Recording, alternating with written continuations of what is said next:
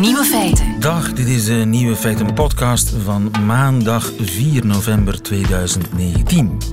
In het nieuws vandaag de comeback van Little Britain op de radio. Little Britain, bekend van Computer Says No en I'm the Only Gay in the Village.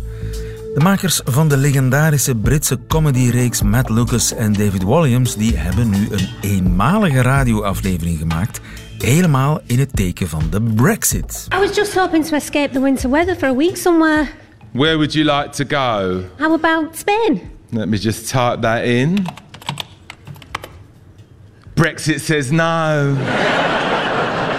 What? Brexit says no. What do you mean? Brexit, innit? How about the south of France? Brexit says no. Nog een kleine maand te beluisteren op de website van de BBC. Maar eerst de nieuwe feiten van vandaag natuurlijk. Balletjes in tomatensaus zijn niet Vlaams, maar stoverij wel. Le Monde meldt per vergissing dat Bernard Tapie dood is. Met nieuwe technieken kunnen we straks veel meer plastic recycleren. En de Vlamingen krijgen een nieuw woord voor het in Nederland gebruikte Vitalo. De nieuwe feiten van Nico Dijkshoorn hoort u in zijn middagjournaal. Veel plezier. Radio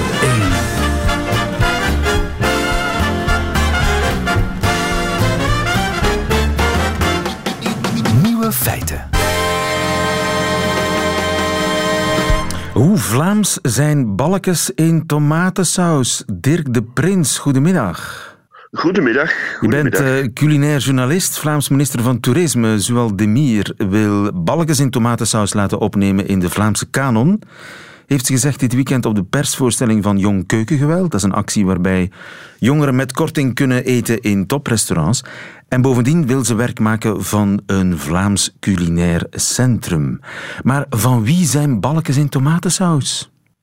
Uh, ik denk dat uh, balkjes in tomatensaus uh, zeer Europees zijn, in feite. Overal in de wereld maken ze gehakt en overal maken ze er balkjes van. Dus in die zin is maar het... daar tomatensaus overheen gieten, misschien is dat iets van ons? We hebben altijd in een situatie geleefd waar handel en uitwisselingen, die betekenen in feite onze rijkdom. En tomaten komen in wezen oorspronkelijk uit Zuid-Amerika. Bij ons is die doorbraak van de tomaat in feite maar pas in de 19e eeuw gebeurd. Maar dus dat, is een ingrediënt lang... natuurlijk, dat is nog geen gerecht. Maar bijvoorbeeld de Italianen hebben polpette al sugo di pomodoro. Dat is balletjes in tomatensaus, uh, toch? De Italianen en de Spanjaarden waren ons zeker voor, maar we hebben dankzij onze grote tuinbouwkunde uh, heel vlug zijn we ingesprongen uh, op die tomatenzaak. Ja. En men heeft daar dan uh, uh, tomatensaus beginnen van maken. En luikse balletjes, wat zijn luikse balletjes? Uh, dat zijn na natuurlijk de klassieke balletjes, maar die worden dan gemaakt in een, in een saus waarin normaal ook bier verwerkt wordt, veel ui, van bij ons ook, en luikse stroop. Maar ook tomaten? Ook, nee, dat, in de luikse balletjes zitten geen tomaten. Oké. Okay. Maar bestaat er zoiets als een Vlaamse keuken die anders is dan de Belgische keuken? Voor zover de Belgische keuken bestaat? We zijn zo klein, we zijn altijd uh, uh, een, een, plaats geweest waar de dingen werden doorgegeven aan elkaar. Maar eten ze en, uh, in Vlaanderen andere dingen dan in Brussel of in Wallonië?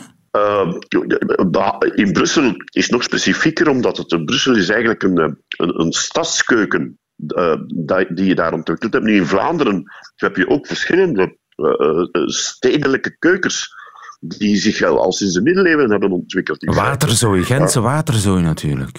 Ja, maar dat, waterzooi dat is op zichzelf een, een, een gerecht dat uit de middeleeuwen uh, stamt. Dat is een typische middeleeuwse manier om de zaak te benaderen. Maar dat is toch wel Vlaams, Gentse waterzooi?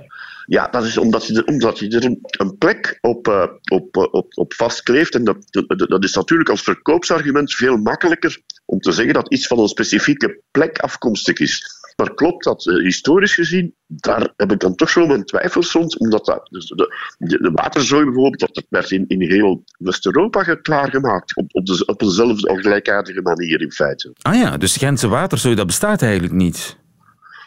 Ja, je kan zeggen, uh, dat ze in Gent daar waarschijnlijk een commerciële push aangegeven hebben. Maar eh, in feite is dat een manier van koken, is dat een manier van, van, bereiden die, die, die, die, die uit heel Europa stamt. Hè? Want het is gewoon ge- gekookte kip met, met, met, wat groenten en een roomsausje. overal. Alleen in Gent hebben ze daar een naam aan gegeven. Nu, eh een- moule natuurlijk, ja. eh, dat klinkt heel Brussels-Belgisch. We eten het natuurlijk eh, heel graag in Vlaanderen. Eh biefstuk friet is ook Ja. niet echt... Dat is ook Belgisch. Ja, wij, wij, wij, zien dat zo, maar de Fransen vinden, eh, in Frankrijk vinden ze een steak friet, vinden ze ook typisch Frans, hè. Stekfriet is Franse keuken.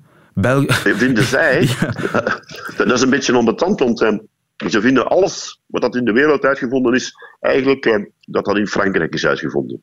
Maar het is een soep, met permissie gezegd. Die hele discussie over wat nu eigenlijk Frans, Vlaams of Belgisch is. Het is, eh, het, het is is een waterzooi. ingewikkelde zaak.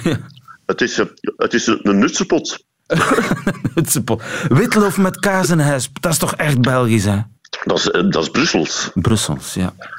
Dus Ja, dat- Vlaams kunnen we dat echt... Is er zo echt niets dat wij als Vlaanderen kunnen claimen? Zo van, dat is nu echt Vlaamse kost. Niet Belgisch, Bah, niet ik- Brussels, Vlaamse kost.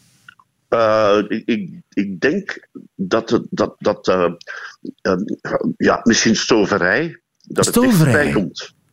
Ja, Ah. omdat, om, omdat dat met bier gemaakt wordt natuurlijk. Het is een gerecht dat on- ontstaan is in de 18e eeuw, toen de mensen geen wijn meer konden be- be- betalen, met de dank aan de Oostenrijkers die ons hier bezet hielden. Bij ons is die overgang gemaakt naar, eh, van koken met wijn naar koken met bier. En dat is wel typisch voor bij ons. Bij ons, maar, we daarmee bedoel je in Brussel, België, Vlaanderen? Vla- eh, ja, Vlaanderen en laat ons Brussel dan ook bij Vlaanderen pakken. Hè. Oké. Ehm, Dus stoverij en- maar- is maar- Vlaams. Maar, maar, maar het is, het is, er is nog maar, maar één probleempje rond. Dat is namelijk dat al, al in de 19e eeuw, en zeker begin 20e eeuw, bijvoorbeeld iemand als eh, Escoffier, de grote Franse kok, die beschouwt het als een, eh, eh, een carbonade flamande. Maar hij bedoelt daar natuurlijk mee flamande Noord-Frankrijk. Hè? Ja, ja. En zo, eh eh, und kein Ende, hè. Zo blijven we bezig. Het is, je, je kan er eeuwig rond bezig blijven. En eh, dat is natuurlijk. Hè. Dus de vraag is, is het allemaal zo belangrijk? Dat is een goede vraag. Maar eh, de Als- vraag als of, die- of, of er zoiets als een typisch Vlaamse keuken is, dat is in elk geval een heel groot woord. dat is een heel groot woord. Maar ik, weet, ik zie maar één ding eigenlijk. Dat is, dat is typisch Belgisch. En dan nog om eh, een, een, een stukje vlees, een stukje vis, samen met eh, aardappelen en groenten te serveren. Dus die combinatie overal aardappelen bij, de groenten van het seizoen, met een stukje vlees of vis, dat is zo echt een Belgische manier van Belgisch, eten. maar daar zitten we nog niet Dat- in dat- Vlaanderen, hè, Dirk de Prins. Ah nee, ik weet het. Ja, ja, ja, ja, ja. Dus dat wordt nog een eh, lang verhaal en een eh, lange discussie over de Vlaamse keuken, of zij dan wel bestaat en als zij bestaat, of balkjes in tomatensaus daarbij horen. Dirk de Prins, dankjewel. Goedemiddag. Graag gedaan. Dank u. Radio 1. Nieuwe feiten. Op pensioen, maar nog lang niet op rust. U, kent ze wel, die ouderen, misschien bent u er zelf wel in, die actiever is dan ooit. Je hebt tijd, je hebt geld, je hebt goesting, je hebt gezondheid, je gaat op reis, je sport, je ontdekt. Ja, het is een interessante markt geworden en in Nederland hebben ze sinds kort een naam. Vitalo's, van Ja. vitale ouderen. Ruud Hendricks, goedemiddag. Goedemiddag, lieve. Je bent eh, taaladviseur van de VRT, maar ook redacteur toch bij Vandalen, dacht Ja, ik. Hè? ja, ja, ja. Dus je hebt met het grote woordenboek te maken. Ja, wij dachten, wij Vlamingen kunnen dat beter. Wij hè? kunnen dat beter. Vitalo, wie wil er nu een Vitalo zijn? Maar ik heb het eens gecheckt in mijn omgeving en niemand wil het zijn. Vitello, hè? Ja, Vitello Tonato. Hè. Dat is het eerste waar ik aan denk. Je, maar, wilt, eh, je wilt toch geen Vitello Tonato zijn?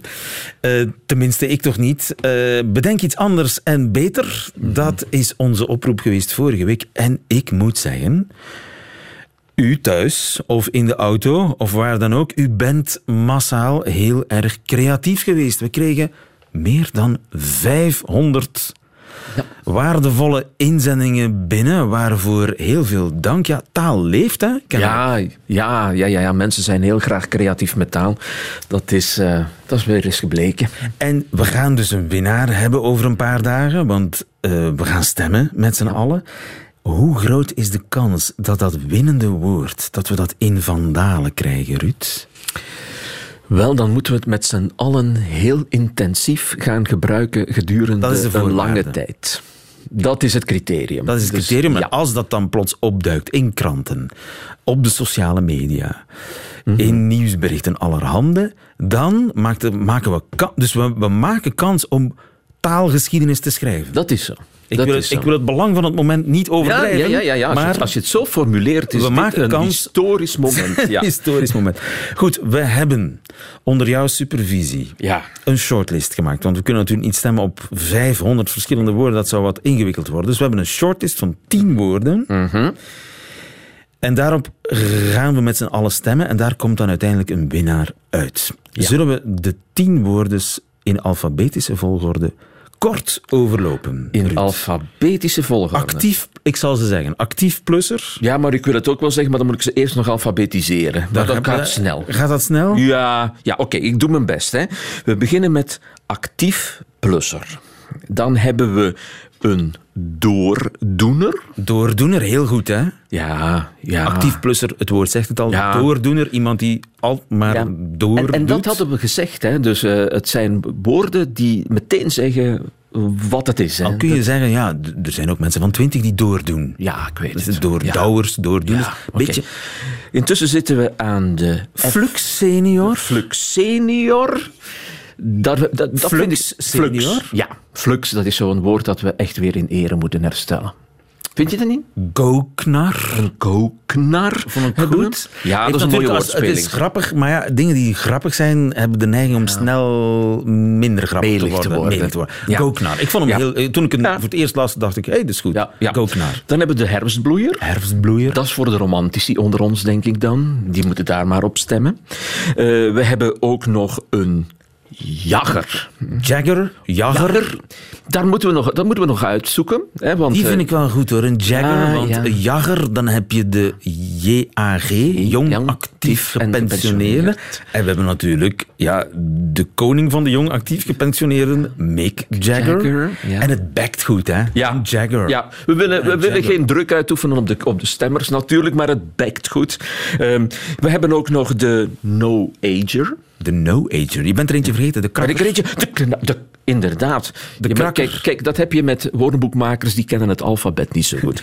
Ehm, de krakker eh, vind ik zelf ook wel geslaagd, omdat er zoiets in zit van... Een krak? Een krak, hè, maar ook zo de knarren, eh, de, de, de krasse knarren van vroeger, dat het, daar doet het een beetje aan En denken. de knieën krakken een beetje. Dat ook.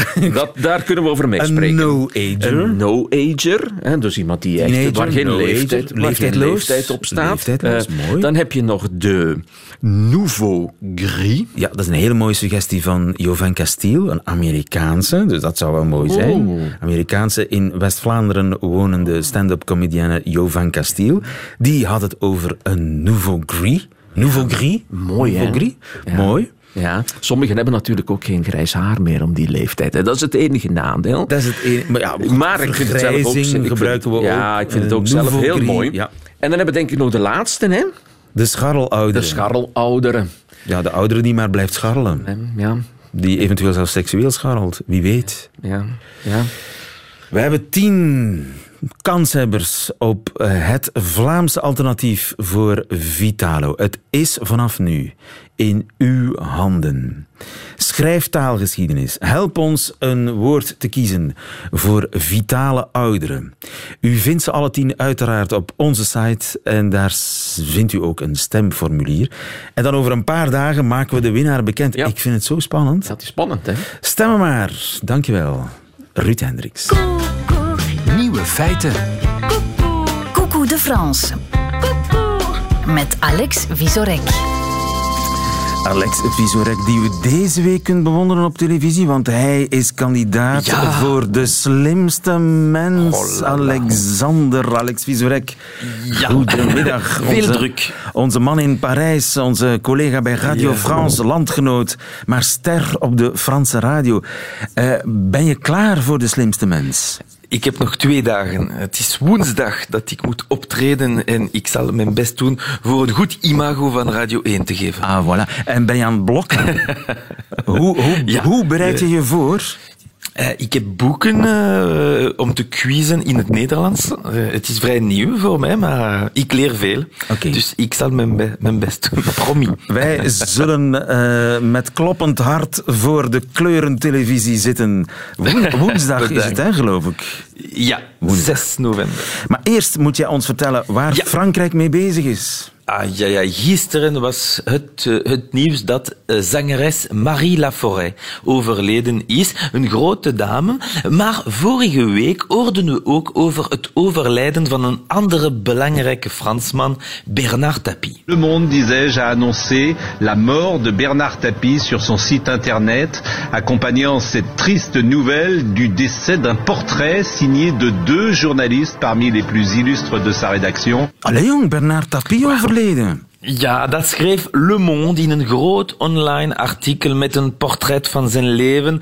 En dat is best wel een belangrijke persoon. Bernard Tapie, een grote zakenman, ooit CEO van Adidas France, voorzitter eh, van voetbalclub Olympique de Marseille, maar ook minister en eh, op die manier ook wel betrokken bij heel veel rechtszaken. En dan ook acteur en tv-presentator of zelfs zanger van dit liedje. Sa c'est traverser un océan. Réussir sa vie. Wie C'est er traverser un océan. Wie is er beter dan zo'n zakenman om uit te leggen wat zijn levensslagen inhoudt? Maar sinds een paar jaar leed hij ook aan kanker.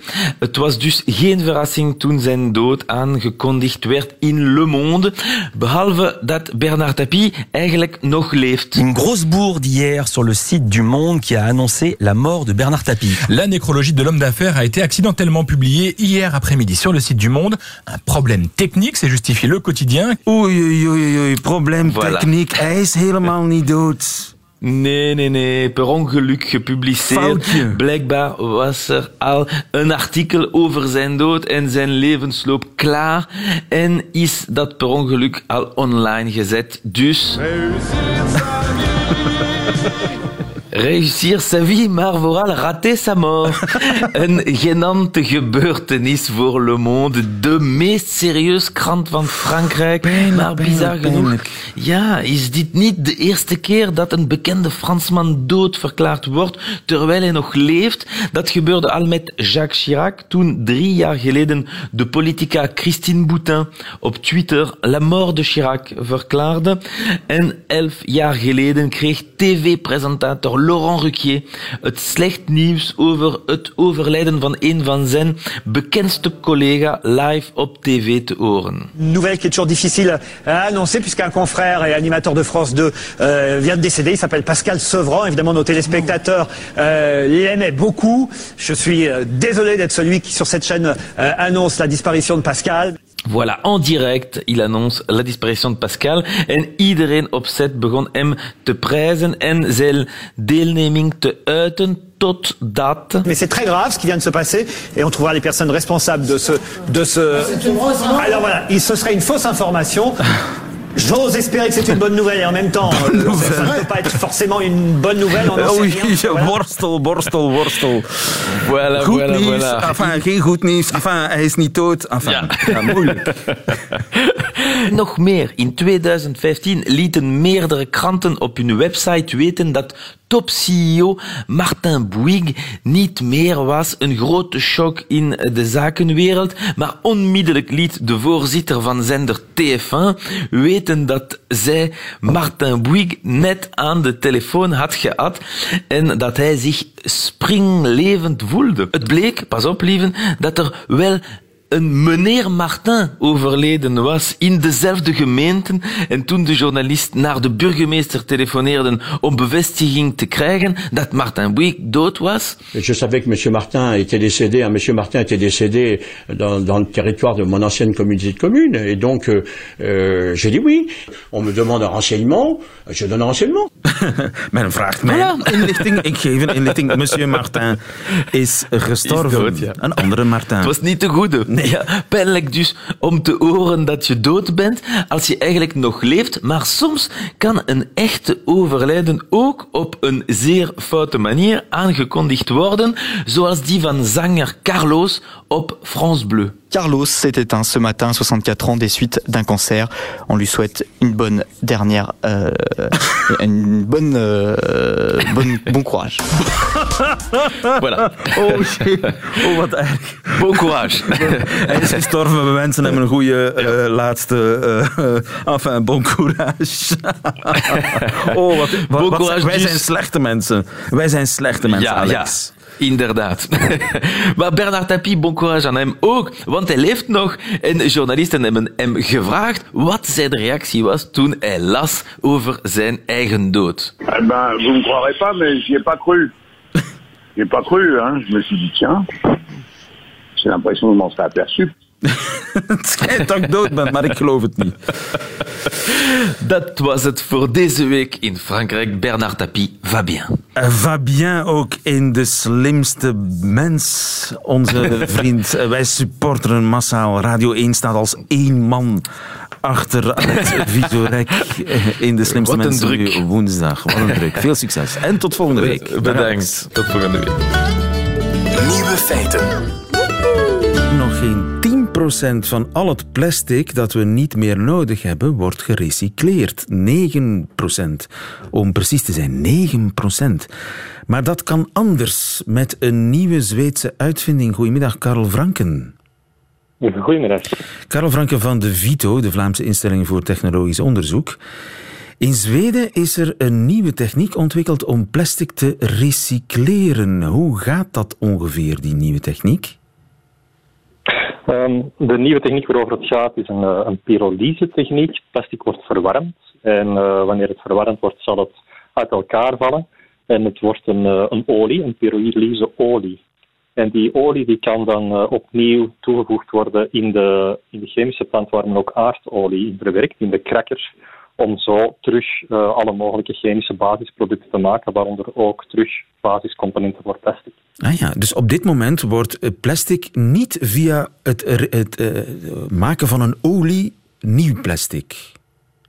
Nee, op dit moment het plastic dat gerecycleerd wordt, wordt mechanisch gerecycleerd, noemen we dat. Eigenlijk wordt het materiaal vermalen en, uh, en gewassen. En dan opnieuw gesmolten in de juiste vorm om een nieuw product te maken. Dat is mechanische recyclage. Maar die mechanische recyclage uh, kan alleen gebruikt worden voor redelijk zuivere plastics. En dus om tot meer recyclage te komen, moeten we een andere route bewandelen. En dat is dan die chemische recyclage. Chemische dus recyclage, dus om daar een soort van olie van te maken. Zodat je eigenlijk een, een product krijgt dat bijna hetzelfde is als het oorspronkelijke product. Ja, inderdaad. Dus je, je kan die olie dan terug in een, uh, in een kraker uh, toevoegen. Dus dan ga je die terug moeten um, scheiden in verschillende componenten en kan je die terug omzetten naar basisproducten voor de chemie of naar basisproducten voor plastics. Nou ja, want het nadeel van de huidige techniek is dat als je een groene fles hebt en je vermaalt die, dan krijg je groene plastic. Kun je geen doorzichtig flesje meer van maken. Ja, dat is inderdaad zo. Uh, maar het nadeel lijkt mij van de nieuwe methode, ja, uh, ingewikkeld, duur. Je moet dat opwarmen, je moet het, het, het, het kost veel meer. Ook energie, dus niet echt milieuvriendelijk misschien. Wel, het, uh, het kost meer energie en uh, het kost natuurlijk meer geld omdat het een ingewikkelde behandeling is. Um, wel, het is wel milieuvriendelijker omdat, je wel to toch, omdat het toch gaat over recyclage. Natuurlijk hangt het een beetje vanaf waarmee je vergelijkt. Ja, maar 9% van al het plastic op dit ogenblik wordt gerecycleerd. Ik vind dat verrassend weinig. Ja, er is inderdaad een laag getal. En dat is als je alle plastic telt. Dus we kijken, wij zijn eigenlijk gewoon, als je aan plastic denkt, van vooral naar de verpakkingen te kijken of daarover na te denken. Die 9% gaat eigenlijk over alle plastic. Er is ook plastic die gebruikt wordt in de bouw of plastic die gebruikt worden in, in uw wagen of in uw computer. Er wordt heel veel plastic geproduceerd. Harde plastic, zeg maar. Ja, ook veel harde plastic. En dus die 9% is een soort totaal van uh, al die plastics en dan ook nog geteld wat er effectief gerecycleerd wordt. Ja, ja. Dat is ook maar, maar dus dan wat er wordt ingezameld. In die 9%, daar zitten alle petflessen in die we met z'n allen samen in de PMD-zak steken. Dat is ook die 9%. Dat is er een stuk van, ja, zeker. Maar uh, die petflessen zelf maar. zitten op een deel, die 9%, dus die petflessen zijn een deel van die 9%. Die zijn daar allemaal in meegeteld, ja. Maar uh, wat gebeurt er met de rest van die petflessen? Die niet gerecycleerd worden? Dus voor petflessen zitten we op zich op een vrij hoog uh, recyclagepercentage. De ingezamelde flessen worden, um, worden gerecycleerd, zij het niet allemaal als fles. Een derde van de ingezamelde flessen wordt terug een fles, twee derde komt in andere toepassingen terecht. Maar tijdens die recyclage, um, tijdens dat recyclageproces of de hele, um, het, hele wel, proces van de verschillende stappen, gaat er wel een 25 procent verloren van het materiaal. Aha. Dus eigenlijk 75% van de petflessen wordt daadwerkelijk gerecycleerd. Van de ingezamelde petflessen. Van de ingezamelde petflessen, correctie natuurlijk. Uh, maar dat is toch nog maar uh, een deel van het, het totaal plastic. En dat totale plastic is gigantisch, want amper 9% daarvan wordt gerecycleerd. Maar die nieuwe techniek, hoeveel procent zouden we dan in theorie kunnen recycleren, kunnen hergebruiken? Als we die nieuwe techniek uh, echt zouden kunnen uitrollen, en dat, betekent wel dat we dan echt uh, recyclagefabrieken, chemische recyclagefabrieken moeten bouwen, dan is het in theorie mogelijk om tot uh, wel meer dan 50%, 50, 60% plastic recyclage te komen. Maar dat vraagt natuurlijk wel een, een, grote inspanning, zowel aan de kant van de, van de inzameling als van de, van de verwerking dan. Ja. En het blijft daarvoor nodig om, uh, om sterk te investeren in die chemische recyclagetechnieken. Maar het verschil is gigantisch. Het, uh, die chemische recyclage kan een belangrijke bijdrage leveren, een extra bijdrage ja, om de doelstellingen te, te, bereiken. Er zijn Europese doelstellingen opgelegd. Uh, tegen 2030 moeten we aan 55% recyclage van plastic verpakkingsmateriaal uh, geraken. En om dat te bereiken zal alleen het, de, de, mechanische recyclage, zoals we die nu doen, zal die niet volstaan. We zullen die nieuwe technieken ook nodig hebben om die doelstellingen te kunnen bereiken. Dus de kans is heel groot dat die nieuwe in Zweden ontwikkelde techniek, waarbij je plastic bij wijze van spreken smelt in plaats van vermaalt, uh, hm? die nieuwe techniek, dat is onontbeerlijk. We zullen wel moeten. Dat, die, die, kant gaat het op. Ja. Dat is zo, maar het is ook belangrijk om te weten dat dat niet enkel in Zweden wordt ontwikkeld. Uh, we hebben hier zelf uh, ook van die ontwikkelingen lopen. De Universiteit van Gent is daar bijvoorbeeld ook mee bezig. Aha. Er zijn verschillende technologieleveranciers in Vlaanderen die uh, aan gelijkaardige technieken werken. Dus de, de techniek van pyrolyse, maar chemisch recyclage in het algemeen. Er zijn verschillende routes om dat, om dat te doen. Je kan ook via solvolyse of via vergassing gaan werken. Die pyrolyse is niet de enige route. Uh, en op elk van die verschillende uh, technieken wordt er gewerkt, ook aan Vlaamse universiteiten of uh, door technologieontwikkelaars binnen Vlaanderen en België. En dat is goed nieuws. Dankjewel, Karel Franken. Goedemiddag. Nieuwe feiten. En daarmee heeft u ze gehad, de nieuwe feiten van 4 november 2019. Behalve die natuurlijk in het leven van het geteisterde bestaan, mag ik wel zeggen, van Nico Dijkshoorn. Nieuwe feiten. Middagjournaal. Beste luisteraars. Ik zag zojuist een filmpje van twee vrouwen. Het waren een moeder en een dochter. Ze staan in overweldigende natuur, waardoor allebei die mensjes nog nietiger worden. En die laatste zin, eigenlijk heb ik al spijt dat ik hem heb uitgesproken. Want dat zeggen mensen altijd als ze naar de zee kijken. Ik heb dat meegemaakt dat ik naast een meisje stond aan het strand en dat ik er al maanden over fantaseerde dat wij ooit, veel later, hand in hand door een Frans dorpje zouden lopen. Maar op dat strand zei dat meisje: Als je de zee zo ziet, Nico, wat zijn wij dan klein En wat maakt ons dat toch nederig? Ik dacht zelf toen, lieve schat, loop met je witte t-shirt de zee in, zodat ik voor het eerst tepels zie die niet van mijzelf zijn. Maar goed, die moeder en die dochter, luisteraars. Ze staan op een riggeltje in de Grand Canyon. De dochter wil haar moeder fotograferen en ze doet enkele stappen achteruit. En ook dit, dit riep weer van alles bij mij op. Dat eindeloze fotograferen van gebeurtenissen. Snapt de jeugd wel hoe erg dat is voor oudere mensen zoals ik? Ik stond vroeger ook voor hele mooie dingen, maar niemand kwam op het idee dat te fotograferen. Want dan moest je weer een rolletje naar de fotograaf brengen. En dan bleek opeens alle foto's toch weer overbelicht te zijn. En waren alleen die rare knieën van mij weer heel scherp in beeld.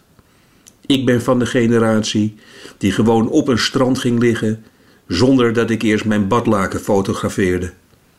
Maar nu, dat meisje en die moeder. Het meisje richt haar camera, doet een stap achteruit en ze gaat naast die richel staan. Ze valt, ze grijpt een rots. De moeder holt snel naar haar toe. Het meisje blijft half hangen tegen een steen en daar staat ze opeens weer. Die twee vrouwen. Ze zijn, door de natuur, de natuur die wij nooit zullen begrijpen, opeens een heel leven lang veel en veel gelukkiger. Want die moeder heeft het gezien. Mijn dochter, in een zucht had ze kunnen verdwijnen. Voortaan druk ik haar zes keer per dag even tegen mij aan. Inderdaad, luisteraars, het is wel waar. Wij zijn nietig. En rotsblokken leren ons dat.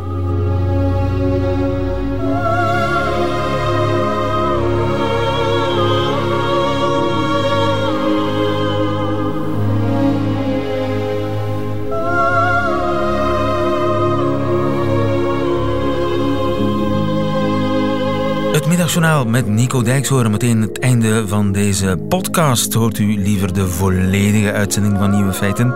Dan kan u terecht natuurlijk op onze app en op onze site, waar u nog veel meer podcasts vindt. Tot een volgende keer.